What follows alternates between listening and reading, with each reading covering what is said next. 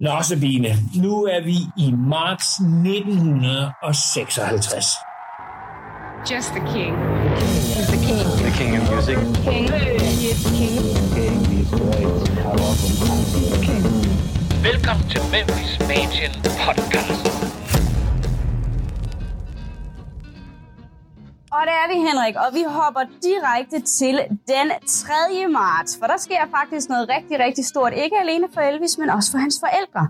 For inden at Elvis han flyver til Shreveport sammen med hans fætter Gene, så skriver han en check ud på 500 dollars, som jeg tænker er det, man kalder for down payment, Ja. til et hus til ham og hans forældre på 1034 Audubon Drive. Altså deres første, deres første hjem, som de ejer. Præcis. Altså, de, de har jo lejet rundt omkring i Memphis, øh, men nu er det altså tid til, at de skal købe deres helt eget hjem. Det må have været stort for familien. Yes, i den grad. Men øh, der sker noget samme dag, Henrik. Ja, samme dag så lyder overskriften i Billboard, altså på Billboard-magasinet, A winner, Presley, uh, hot as a one dollar pistol. Mm-hmm. Han har altså, og grunden til, at den her overskrift, den uh, svinger, det er, fordi han har seks hitsingler i RCA's top 25 bedst sælgende.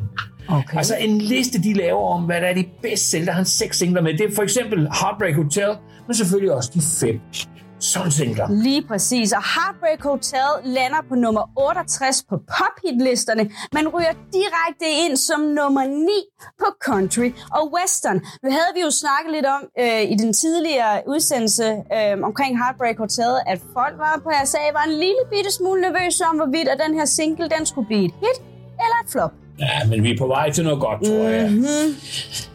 Den 7. marts, Bill Bullock skriver til Parker, øh, at han er urolig over, at Elvis øh, pladesalg det halter på nogle områder.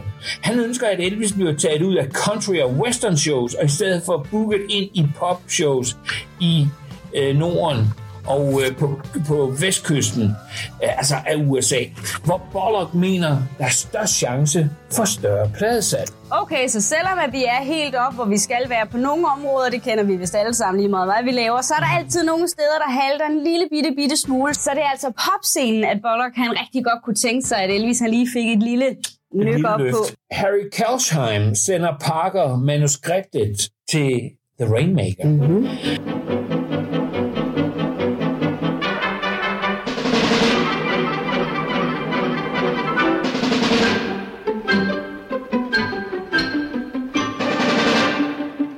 Øh, som skal bruges til Elvis' prøvefilming. Parker øh, videregiver det til Elvis med strenge instrukser om, at han ikke må dele det med nogen, kun hans forældre. Manuskriptet er privat, siger han, og det må ikke vises eller diskuteres med drengene fra bandet. Folk fra øh, Louisiana Hayride, det er personligt. Alright, så øh, jeg tror måske godt, at Parker godt vidste, at Elvis var en lille bitte, bitte smule excited omkring, at han måske kunne få sit store break her i, øh, i Hollywood. Sådan vil jeg da selv have det i hvert fald, så jeg vil da rigtig gerne dele det med Gud og hver mand. Men der står Parker altså øh, hånden i bordet der og siger til Elvis, det der, det viser du altså ikke til nogen.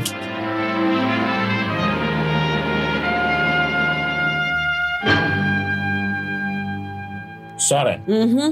Den 12. marts, der skriver Vernon, Gladys og Elvis altså under på de endelige papirer på deres nye hjem, som koster 29.500 dollars. Ja, det der. Det har været en kæmpe udskrivning. Mm-hmm. Den 14. marts.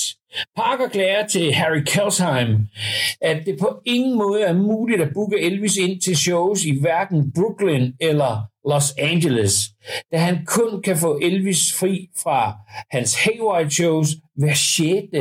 dag. Han har arbejdet på at få Elvis fri fra kontrakten, altså med Louisiana Hayride, og siger, This stupid deal was made against my advice, and now we are stuck with it. Her, så. Han er vred. Og det er han Han altså. gider ikke det. Nixon der, fordi Parker han ved jo udmærket godt, hvad retning de skulle gå, men når der ligesom er den her kontrakt med ikke alene en, to eller fire underskrifter på, der siger, Elvis han er altså bundet til det her, Parker, så det kan du altså ikke bare lige. Men nu kender vi jo Parker efterhånden i forhold til Elvis' karriere, og lurer mig, om han ikke har det så op i ærmet i forhold til den her kontrakt. Det tror jeg, du skal regne med. Den 17. marts, ja. yes. Elvis er tilbage på The Stage Show. Og i takt med, at Heartbreak Hotel stryger op på hitlisterne, får Elvis altså selv lov til at vælge, hvilken sang han gerne vil optræde med.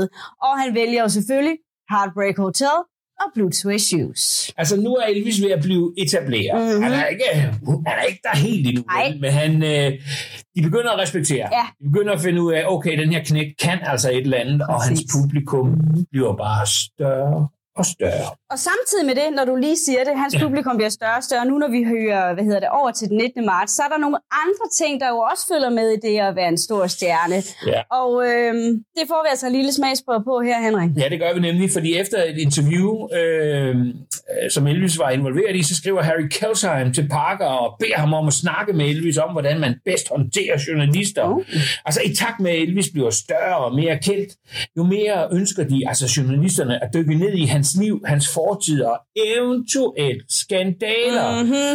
Øh, det ville være bedst for Elvis, hvis han undgik øh, at svare på alt for personlige spørgsmål. Okay, så pressen begynder nu i den grad at blive nysgerrig om, om Elvis har nogensinde har fået en uh, trafikbøde, eller er gået over for, for rødt, og hvad der nu ellers kunne være mm. af ting og sager. Og selvfølgelig skal sådan en ung mand som Elvis jo lige guides ind på det rigtige spor i forhold til, hvordan håndterer man de her nosy journalister, som rigtig gerne vil vide alt.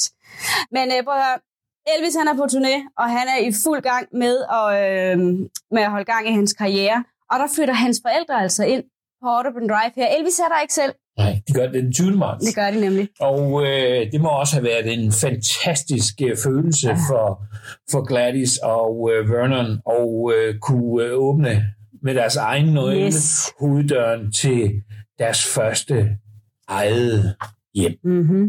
Stort er det i hvert fald. 21. marts. The Curtain bliver ved med at sige nej til bookninger i Canada og det nordøstlige Amerika, øh, fordi han, øh, han ønsker, at øh, Elvis skal bygge, han, han ønsker netop ikke, at Elvis skal bookes under andre show. Ej, han skal være headliner. Han skal Det være det. headliner. Yes. Og det er der ikke en chance for på de kanter lige på nuværende, og det synes Parker ikke er interessant. Det der er et Elvis Presley show, og øh, med Tom Parker i kontrol, og han skal nok sørge for, at Elvis bliver promoveret ordentligt. Mm. Basta.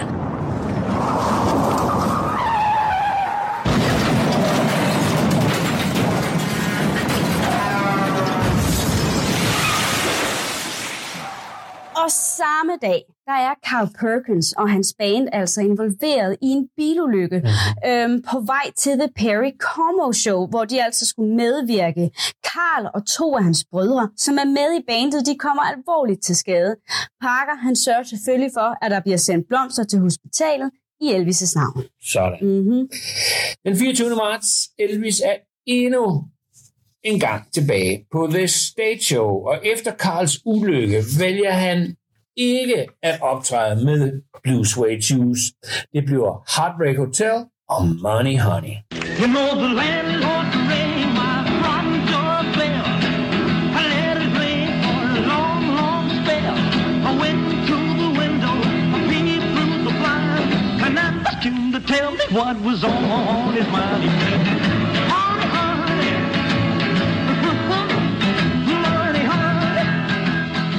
Mm-hmm. Den 25. marts, der ankommer Elvis til L.A. fra New York.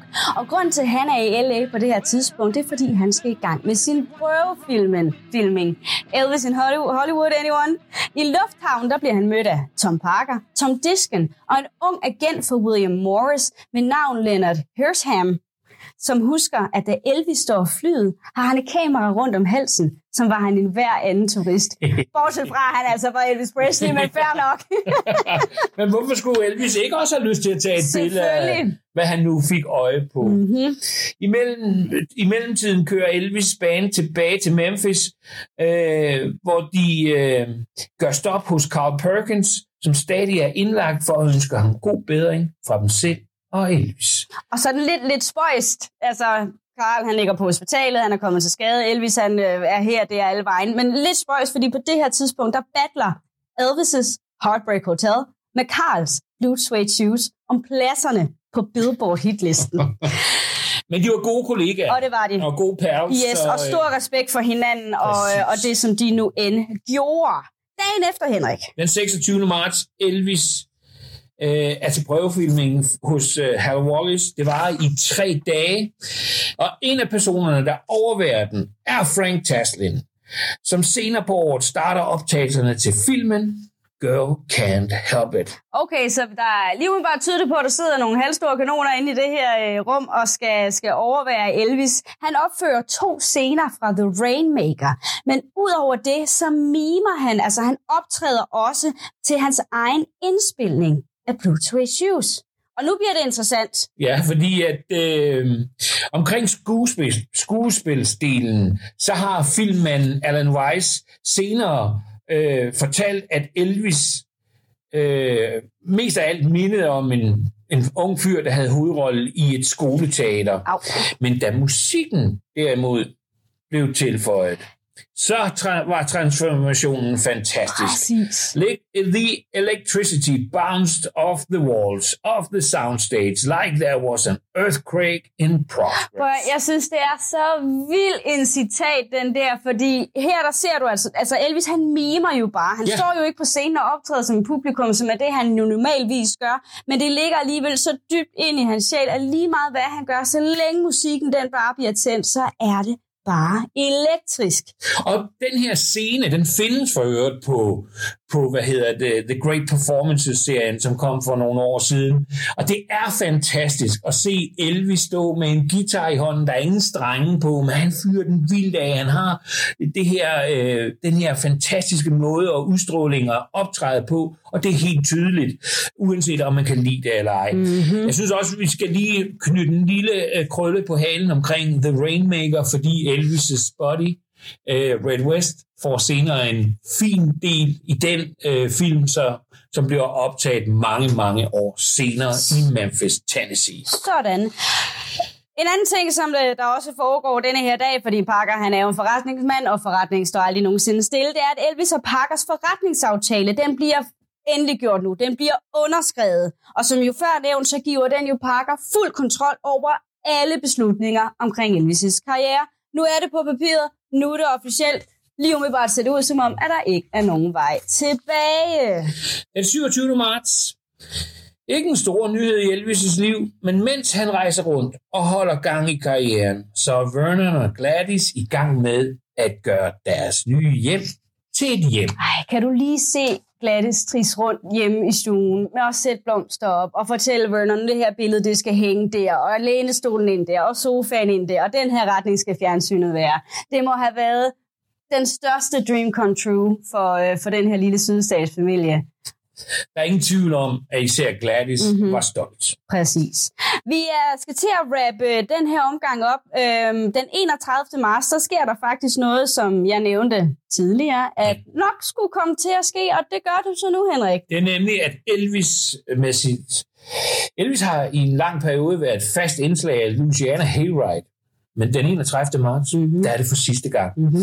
Herfra har han ikke nogle faste datoer i fremtidige shows. Okay, så hvad hedder det? Parker har gjort det, som han nu end skulle gøre i forhold til hans kontrakt, men øh, det vender vi altså tilbage med i næste afsnit.